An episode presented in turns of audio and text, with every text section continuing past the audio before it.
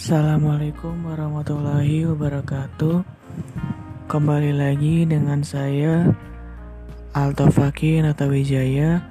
Di sini saya akan menjawab uh, pelajaran matkul mik matkul ekonomi mikro Islam tentang produksi nomor 2. Soalnya itu apakah ada nilai-nilai tauhid Islam dalam produksi?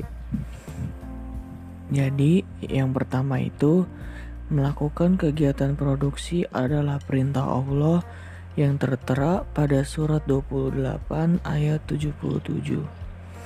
Dan karena itu aktivitas produksi dipandang sebagai ibadah. B. Berproduksi bagi seorang muslim merupakan aktualisasi keberadaan dirinya sebagai khalifah Allah di muka bumi yang bertugas memakmurkan bumi dengan ilmu dan amalnya. C. Bekerja atau menghasilkan suatu barang atau jasa dalam rangka menafkahi keluarga adalah jihad visabilillah.